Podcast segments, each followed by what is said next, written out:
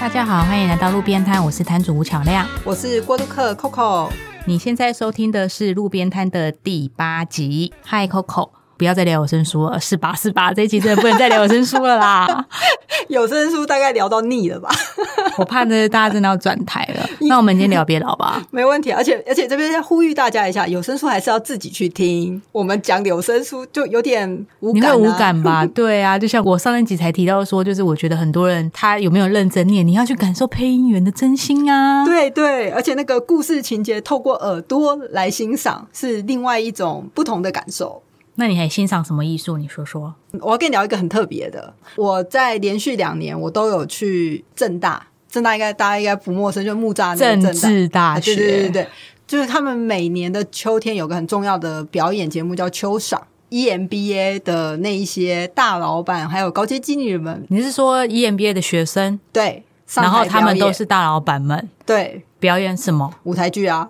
你说大老板们一起在舞台上面表演舞台剧？是啊。那所以是这个是一个必修课是不是？是对他们来讲叫做必修课啦，可是对我们这些观众，它是开放所有就是可以入场的。刚好看到那几场都在他们的艺文中心。那政大艺文中心其实是对外可以租借的表演场地，就是专业的场地。就是他那个应该说这个秋赏这个活动呢，他是就邀请所有的民众。其实我会知道这个表演是在于我有个朋友，他就是正在念政大的 EMBA。 所以是你朋友叫你来业配是不是？诶不是，是有人要业配我们，会很感谢干爹的。我也想好吧，不是，是他刚好邀请我去看前一年。所以你刚刚的秋赏是说每年都是秋天呀？对，因为那今年是怎么说？今年可能因为疫情影响，他们今年延到11月22号。所以现在可以买票了吗？要先买票吧。要演出之前，政大的那个艺文中心会有公告，然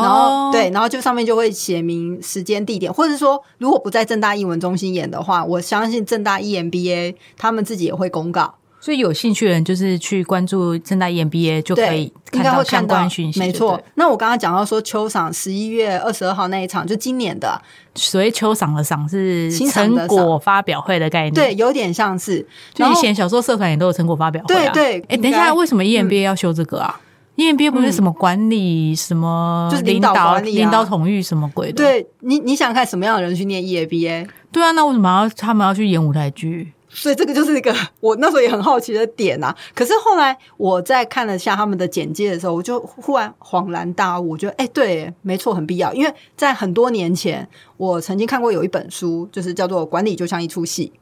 那个是国外的一个、就是一个，它是好像蛮重要的一个戏剧表演，戏剧管理应该是管理戏剧管理的。对，戏剧管理好像都会看过那本书。对，因为那个作者本身他其实是一个很有名的剧场导演。比如说你身为一个公司的高阶主管，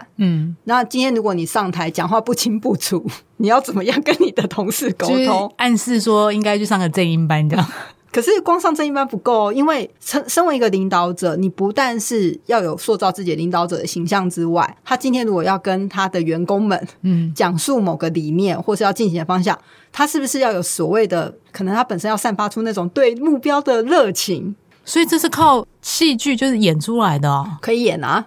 所以去上 EMBA 要学会演这个，演出你一个王者风范那种概念是不是？这样讲有点太做作。应该是说戏剧管理的某些元素可以活用在商场上面的领导统御上。我知道好的老板跟 leader 他其实在精神喊话这一方面都是翘楚耶。对，他们会有那种渲染力。对，然后会有那种魅力，所以带人要带心。对，而且你要有舞台魅力，你有舞台魅力，别人看到你的光环才会想follow，会觉得羡慕或是心生向往，甚至是觉得你值得我追随，对吧？就是follower要多嘛，对不对？对，这是一个。然后再去想想看，剧场导演其实真的还蛮了不起的。为什么？光是在幕前幕后，除了演员之外，是不是还有所谓的灯光，然后那个音效？就是幕后其实有很多我们看不到，但其实是成就这个表演。对啊，对，所以一个舞台剧的完成，绝对不会只有台上的演员们。所以那你刚刚说那些 EMBA 的学生，他们是什么灯光啊、编剧啊都要参与是不是？对啊，就是他们自己完成，他们属于自己从头到尾完成。对啊。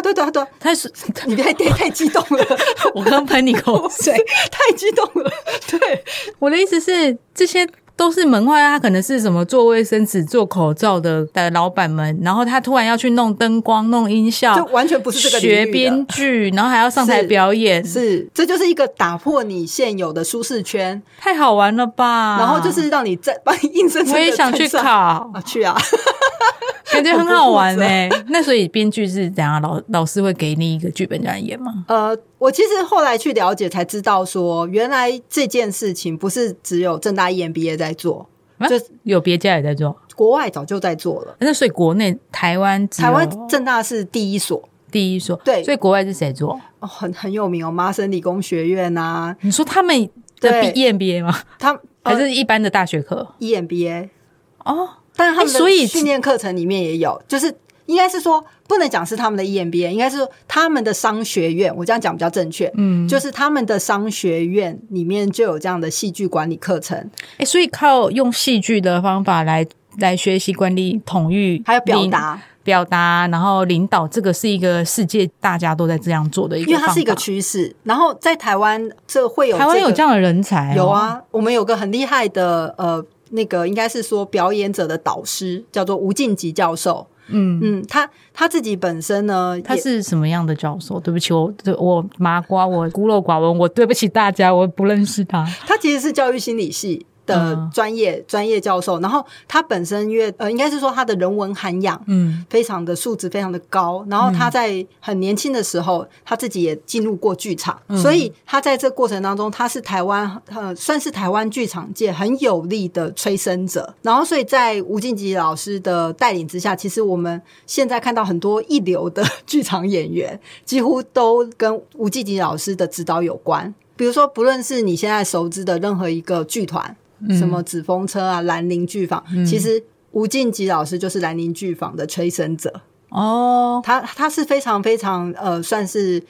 在剧场界应该是算是大师级的。为什么我会提到他呢？是因为政大 EMBA 那个戏剧管理的这个课程，其实跟吴敬吉老师有很大很大的关系。我刚刚不是提到说，你说是他弄出来的，是不是？嗯，算是他是弄出来的，应该是说他是很里面的精神人物。因为现在授课的并不是吴敬吉老师亲自授课，但是也是有两位非常专业的跟剧场有非常深厚渊源的两位老师，分别是春和剧团的郎祖明老师，还有一个是绿光剧团，对，然后是专门指导那些剧场演员的刘长浩老师。哦，对，那我有朋友在学表演是那个这个什么大雄老师吗？对，刘长浩老师就是大雄老师。对对对，我有朋友在学表演，然后他就是大雄老师的学生吧？对，他在表演界真的是很厉害的老师，他非常非常厉害。就两位老师，郎老师也是啊，他姐就是那个郎姑嘛。对对，没错，郎老师他学生都会昵称他为小郎老师，小郎大雄小郎。就是、突然觉得有点可爱，都是动物嘛然后跟他们名字就是一个那个什么什么蝴蝶姐姐同样的概念嘛，有小郎老师、大雄老师。没有郎老师，对不起，我没有取笑你的意思是小郎老师是比较亲切啦，因为小郎老师他本身呢就是也是在经营春和嘛，嗯，然后他自己在虽然他不是舞台剧演员，可是他有非常深厚的那个幕后统管的，包括那个，所以他跟大雄老师就是彼此搭配这样子，对，因为大雄完美组合哎，是啊，大雄老师就是比如说表演艺术舞台经验这样，然后其实郎老师当然他也有，他一定也有因为经营剧团的关系，但是经营剧团对一个剧场导演来讲，不是只是单单只有演员表演这件事。之前提到有声书，不是只是有人来念就好，当然没有，我觉得舞台剧的默作爆复杂的，很复杂，因为我光怎么把那些人拉在一起，我头就晕了耶。对，而且你要想看他在舞台上，他呈现那一场表演的时候，还有走位啊，还有背景，还有对啊，音乐、声音、表情、台词，然后好多。如果我今天是一个剧场导演，是不是他就相当于一个企业的领导者？因为他统管所有的一切事。可是那也只有导演可以学到。对，可是你刚刚的说法是说，所有学生都要去表演。那比方说，我今天是演个大树的，就是一个剧里面的 nobody， 或者是只是一个小配角，我能学到。其实大家有点误会剧场训练的意思，以为我就只是学表演技巧 no 不是。那是怎样学？这套教学理论就是用剧场表演的方式引进商学院，尤其是这种领导管理的课程里面。当然不是那么 low 的时候只是叫你去演一个数你就可以体会什么不是，它是等于是说要让每一位领导者，现在领导者你可以升级，透过你熟知剧场表演的种种个面向环节去应用在你现在的商场上。我举个例子，比如说你今天如果你身为一个剧场导演，了解说演员的表现啊，演员特质，幕前幕后这些，你还有包括沟通管理团队的能力，这个就是商场上面所谓的那些经理人大老板们他们最想学的。你有拥有像剧场导演这种纵观全局的能力，不但你能够领导你的团队，你自己本身当然你也要对表演一定要熟悉嘛，要不然你怎么指导演员说这个点你哪里不对，你看得出这个演员的优缺点。你还要能够让团队的人针对每个人的角色，那大家能够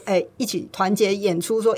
一个舞台剧里面它应该怎么样的呈现。一个导演他一定会有一个使命目标嘛，今天为什么要做这出剧，你要让大家都有感觉，我们一起努力，所以也要有那种号召力。对，号召力很重要。对，那讲到那么多，其实这些都是剧场导演需要具备的条件，也是需要能力。所以等于来说，一个剧场导演他其实是对于每个面向他都是要很了解的。我突然想到自己有带一个团队，对我来说当领导者有一个很重要的能力是随机应变的能力。对，没错，因为舞台感觉舞台剧就是很常出包啊，就一直出包、啊、就今天那颗灯没亮，然后今天这个音响坏了，谁突然间生病，或是演员忘词。对啊，我觉得这种即兴表演能力还有应变能力绝对是领导者一定要。我觉得我每天都在过关就是打关那种，你知道玩游戏打关那种概念。对对对，其实领导统御的这件事情不是大家所想的说好像我们只是学商学院里面那些标配，就是那些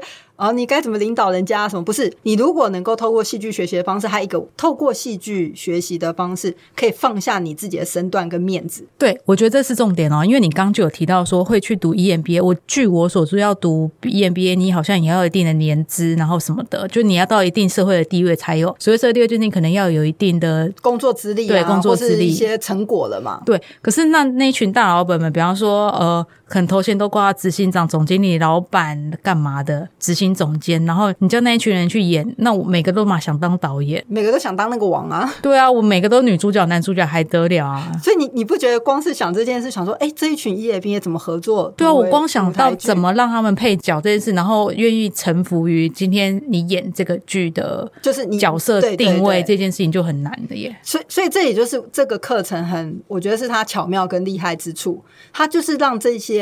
不可一世的领导者们开始愿意学习。你不能说每个领导者都不可一世、啊、对对对对，也有谦卑认真学习的，就刚好有几个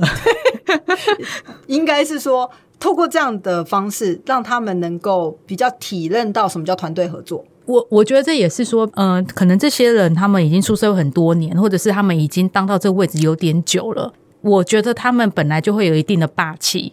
一定的决策力，然后有的难免嘛。对，难免有时候甚至是必要的，你才有办法带领公司往前做很多的决策。他们可能就很少去做团队合作妥协这件事情。可是听起来就是如果我要去念这个课程的话，我必须要学会各种妥协。我觉得那妥协对老板们来说应该心里蛮煎熬的耶。其实我个人会觉得说，今天在商学院里面安排这样的课程有个好处，就是让这一些各个有才华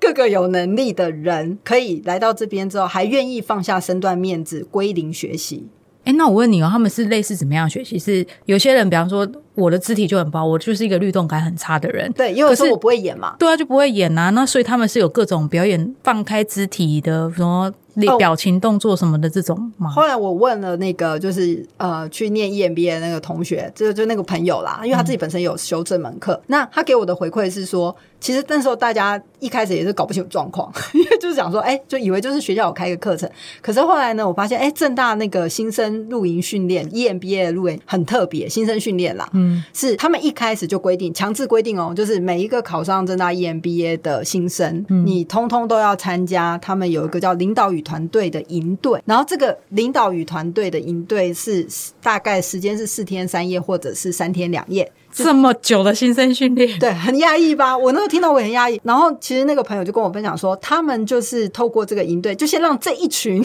不可一世的佼佼者们练习融入团队，练习放下身段。你说把他们绑在一起4天，然后逼他们就是想办法就是要放低身段，但是里面有些技巧，我待会会分享我朋友分享的几个技巧。后来那个才知道说哦，原来那个营队他们的地点都有特别选过。怎样？就是选在你跑不掉的地方。你是说那些老板们想绕跑不能跑对不对？怎样跑不掉就锁起来，就是可能是荒郊野外深山野岭这样子。对对对，就是不绝对不是什么某个什么忠孝东路上面某一栋饭店，那马上就跑啦。对，所以他们第一个就是他们选了一个地方，就强迫你这真的就是大家一起融入那个环境。然后我那时候就想说啊，对啊，一群大老板你要怎么样让他们，我们一般想他们可能自我教就说就交换名片有没有？对啊，交换名片啊，就开始谈生意啊，然后开始说啊，你公司怎样，你营收多少？对啊，都讨论这个吗？没有，我们很肤浅。其实他们那时候营队有一个桥段，我觉得还蛮特别的。这个训练也蛮好，就很快可以让大家打成一片。就是你进去之后，每个人都要替自己取绰号。嗯，怎样的绰号？随便你。比方说，我就是亮亮，你就是 Coco。要有创意。你要怎样叫创意？比方说，像刚刚小狼这样吗？你可以用你的特征表现。你也可以用任何，就是但你要解释得出来。啊，我知道了，因为常常比方说你会被叫陈董、张董、张总，不能这样子，就是你要换掉这种称谓，不能有名字，不能有名字，不能有头衔，所以你可能变小蓝、小绿，或者是阿花、阿狗，甚至没有。你想都太单纯，他们里面取的名字可是五花八门哦。什么？比方说，我想知道怎样叫创意，比如说你叫岩石、石头那种岩石，然后或者是说，你就说啊，我就是台皮，台皮不错哦，就是你可以根据你自己的任何一个特征，反正就是可以自取绰号，而且在那个里面，你就是大家只能用绰号称呼，你没有名字嘛，你没有那个你现实社会那个有 title 的名字，就是要摆脱你的现实社会的身份就对了，对，让你真的能够比较自然的跟大家融入认识，而不是带着那种很有功利性的目的。因为营队的详细内容，其实老实说，这3天2夜或者是4天3夜都算一个还算蛮冗长的过程。对啊。可是我听他们讲说，透过这个课程的洗礼之后，起码他们所有参加的学生都会有个收获，就是说重温学生时代不用讲嘛，都已经来当学生了。可最多就是说，哎，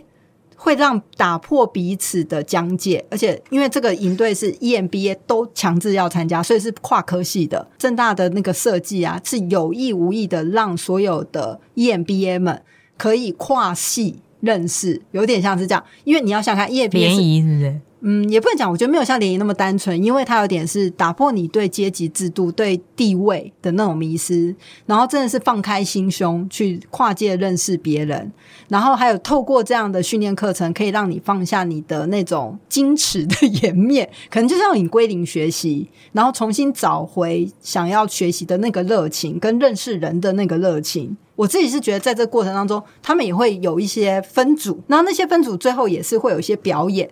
也因为这样子呢，所以后来政大在这个3天2夜或是4天3夜的营队结束之后，其实有特别在更深入的课程。嗯，就是我刚刚讲到跟秋赏有关。嗯，就是如果说你对这个课程有兴趣，其实那些 EMBA 们就可以去选修领导团队的这个课程。哦，了解。就是所以你去看了什么？我看到的，我前年去看的时候啊，那出戏真的是打破我所有的印象。我们一般去看舞台剧的时候，不是就是有一个剧码，对不对？啊，你就想要一个剧码，比如说人间剧场，好，你进去一个剧场。讲到这个，你刚才没有回答我那一题啊，就是剧本谁写啊？哦，所以还有人要会当编剧的意思吗？都他们自己写，导演他们自己导，所以他还要有人会写编剧，这是可以随便就写得出来的吗？你先听我讲啊，你问太多问题了，我很好奇啊，因为我觉得太不可思议。因为假设今天你想象今天突然进去，然后他突然叫我演科数，我觉得很简单，但突然叫我去写个剧本出来，我想死欸，这哪是一朝一夕能弄出来，这也不是一年弄出来的啊。我还蛮讶异的是，那个表演是真的是有模有样，就是因为我一开始就看到是成果展，所以是有认真，而且不像学生成果展，其实不像，而且会感动。我真的有被剧场里面的表演感动。其实看完之后收获很多。然后后来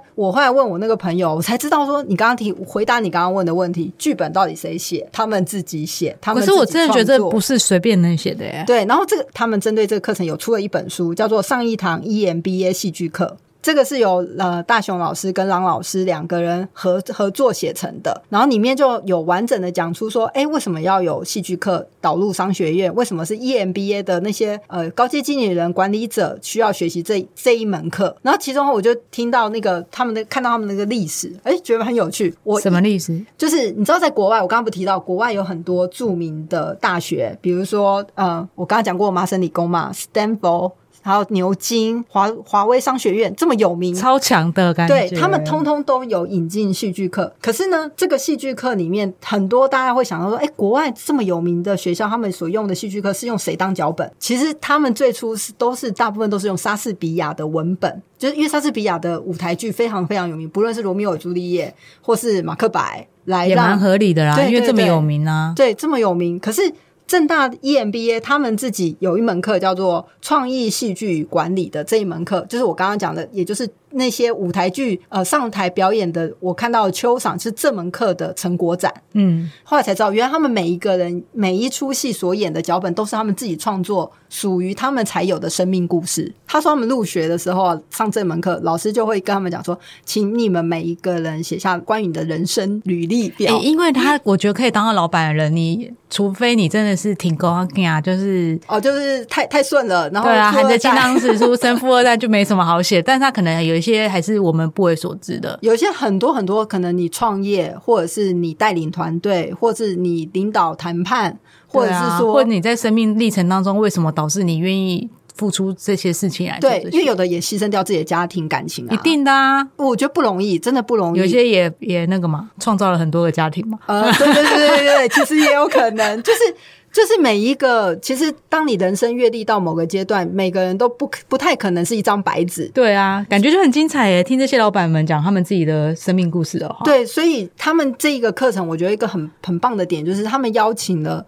学生，其实学生就本身就是一个经历丰富的，算是职场的老鸟们，因为他们真的都是老鸟了，写下他们自己的生命故事。就是授课老师会帮大家分团队，就是等于分组的意思。然后每一组根据你们每个同学你们所写的生命故事，自己去揉捏融合成一个创新的剧本，所以变成一个新的个人的就对了。不一定哦，有的也可能是单一个人的故事。如果那个故事够精彩，然后人生阅历够丰富，可能就是在这过程当中就起承转合已经非常足够了。对，大家一起来透过他的生命，帮他走一次他的生命故事，可能自己也会有感觉。你这样讲我突然有点起鸡皮疙瘩，因为好像把自己的生命演一次是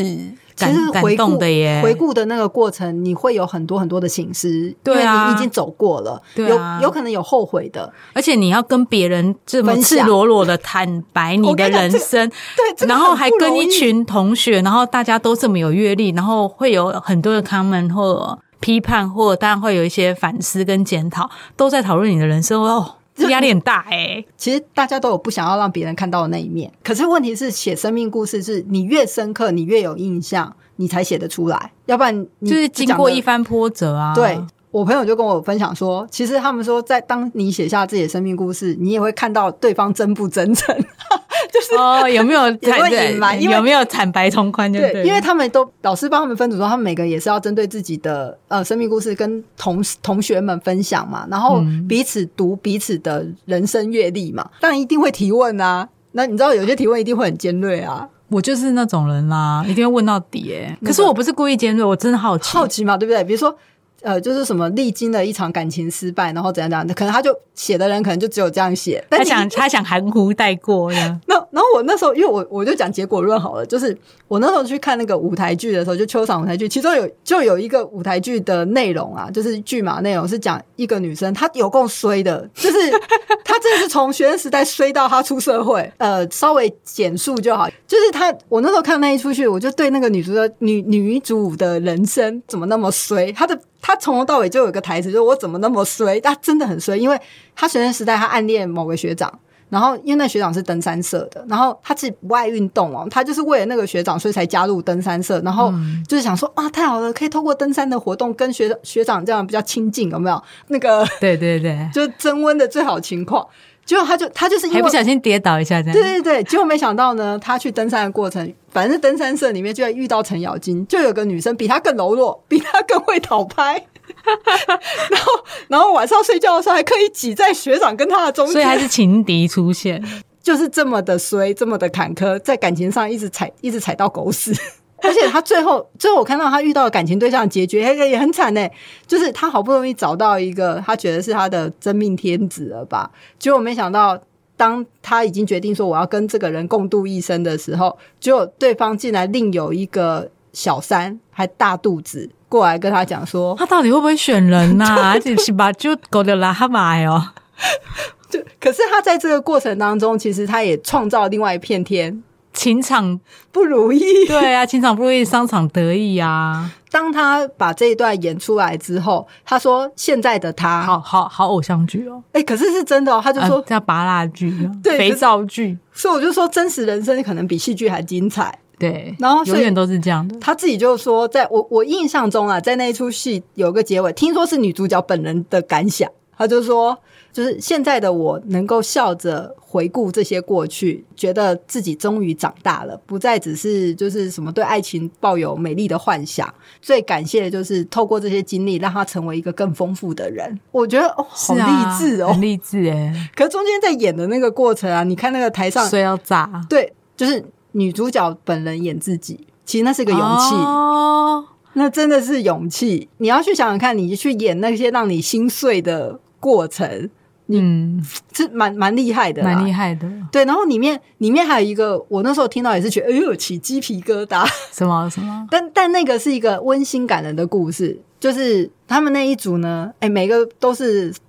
大老板啊、创业者啊，然后或者是说已经是事业有成的人。他们那个团队刚组成的时候，其实彼此都没有到很熟，没想到竟然很巧合的是，他们其中有3个男生，因为那个团队里面男生比较多。那3个男生，每个男生的爸爸都过世，然后这些男生每个都生儿子，所以然后更扯的是当兵全部都是海军，他们就觉得哇这是命运的安排吗？那他们就刚好被分到同一组，这也很有趣。所以后来他们创作出来的那个剧本啊，就是跟围绕到父亲这个角色有关，嗯，因为他们自己也为人父了，也都对爸爸有一分算是有的是难分难舍的感情，有的是一些回忆。因为我刚刚讲到爸爸都过世了， 对，所以那一出写出来的剧本超感人的，就是你看完之后你会觉得哇他们不是专业演员，亲情梗，可是他们真的是你会被他们感动，所以就会发现说诶为什么要写生命故事，其实就是让这些大老板们回顾自己的过往，然后愿意放下过去重新出发，然后在这个过程还有一个就是刚刚亮亮有提到每个人都想成为主角啊，对啊，那谁怎么来演，对不对？就有个算是他们里面的同学就讲说哦，我平常在办公室我骂人骂的有够流利的，如果做不好什么什么我可以叫噼啪，就我现在叫我演那个骂人的样子，我现在才觉得我真是一个令人讨厌的老板现在才发现是不是他员工你想说妈的人脸很多年呢就是其实大家透过这样的表演过程，你会看到自己的优缺点。嗯，我觉得是一个很好让就是当一面镜子，然后你可能把自己拉出来，重新来审视一下自己这些年的作为吧。对，而且还有就是你去演别人的角色的时候，比如说自己一直换位思考。对，这也是在这个课程里面你会学习到跟面临到的。但是我觉得好像还是有很多是在他们上课的过程中，或者是你可能幕后吧，对，就是因为看到他们立体的样子，应该是说我不晓得原来他们那些剧本竟然是他们真实故事，当我知道原来是他们真实故事，然后当我在看到我在下面看到他们那些表演，我其实有种说哇塞很感动，那个感动因为大家都知道嘛，如果故事感人，嗯，不论是谁来说还是会感人，只是当然有说的技巧的高明或不高明，可是你会看到那个真诚，会感受到那个真诚。欸，我觉得这好像是真的比较是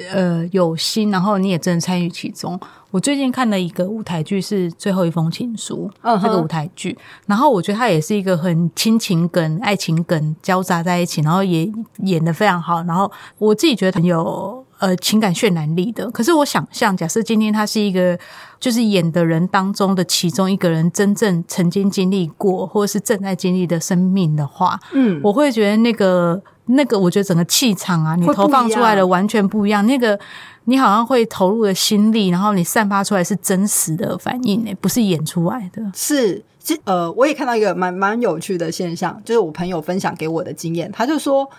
他们里面有同学就是像刚刚讲的嘛，亮亮讲到因为就是自己正在经历那一场事，对啊，已经说应该说经历过那一场事，所以那个伤痛或是那个感动有时候不见得真的过了耶。对，他有时候你把它挑出来，你有时候我觉得大家人都是那种就是后知后觉啦，闭一只眼睁一只眼闭一只眼，就是能过就过，时间过了觉得时间会抚平一切，但是有时候时间还不够长，或者是你可能还没有到那个坎可以去坦然面对，其实就是其实你还是属于那个逃避的状态。对啊，然后你要去把那个揪出来，把那个伤疤挖开来看，然后还看一下从头到尾那疤怎么造成的。妈呀，痛死我了！所以，像我朋友参加了那个 EMBA 这样的课程之后，他就说他也是透过这过程当中他被疗愈了。你说会透过别人疗愈他吗？包括自己疗愈自己，就是你写下你曾经让你印象深刻的那一段，因为你的生命故事可能也被融合在里面。对，因为他说不论今天舞台上演的生命故事是不是只有一个故事，还是好多个人的人生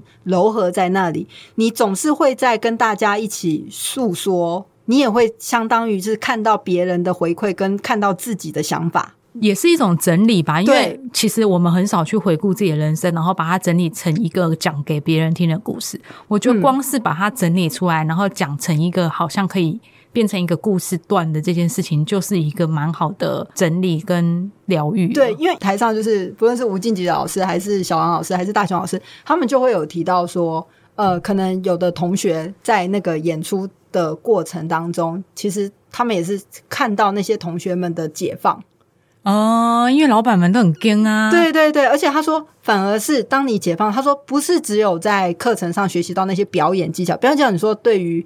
表现有没有有啊，比如说你变得能够勇敢的面对舞台嘛，所以你当你遇到大场面的时候你就比较容易定得住，技巧性的。对，或者是说你站的姿势，你要让人家看到你的姿势是挺的，你在做什么动作人家可以很清楚的接受到你的肢体语言是什么，是，这都是外在的。对，可是更深层是内在，那个内在就是你一直都不想要面对，那其实有可能你不去面对的过往，也可能是造成你现在这个样子，你看不到自己的缺点的地方，你可能一直遮着眼睛嘛，所以被迫去面对自己的人生过去，或是看着别人过去的时候，你也可以想着自己，就会重新整理。对啊，就是就像我好像好，我也想把我生命写出来，但我没有要写。你不是觉得很想要体验一下？很想体验啊，因为我觉得这个会是一个全新的展开耶。我自己也是觉得这个，我那时候看完那个表演，然后再回去，我就真的有认真看一下 EMBA 的，就是招生是不是？我也要去考，我们一起去考好了。这个有点难，我们还是有点难啊。应该不能这样讲，就是其实我对读 EMBA 本身，我个人兴趣没那么大啦。所以我在想说，如果有那种戏剧课可以去参与的话，好像还不错。好，我们一起去报名戏剧课。好啊，要不要找老师来开啊？对啊，你说郎老师吗？都可以啊。还是大雄老师？就是你快点叫我们来开课，我真心想上会不会是很多线下的，就是实体课我觉得实体课我不确定，但是呢，起码我现在知道说有一本书啦，上一堂 EMBA 戏剧课里面大概就有稍微提到说这门课到底在干嘛，会教什么？或许我们可以看完之后就很想去报名上那个 EMBA 而已啊。不会，你不会想上 EMBA， 你应该会比较想上戏剧课。对啦，对对，戏剧课，戏剧课。这边补充一个算是幕后故事。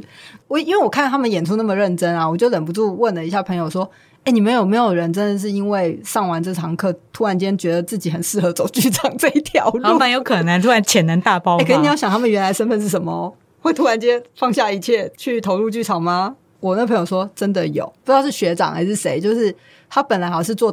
导游的还是什么，就是其实是很厉害的那一种，然后后来呢透过这个课的洗礼，好像不知道是旅行社负责人还是什么，就是透过这堂课洗就立志要成为专业演员，然后真的跑去剧团。好酷哦！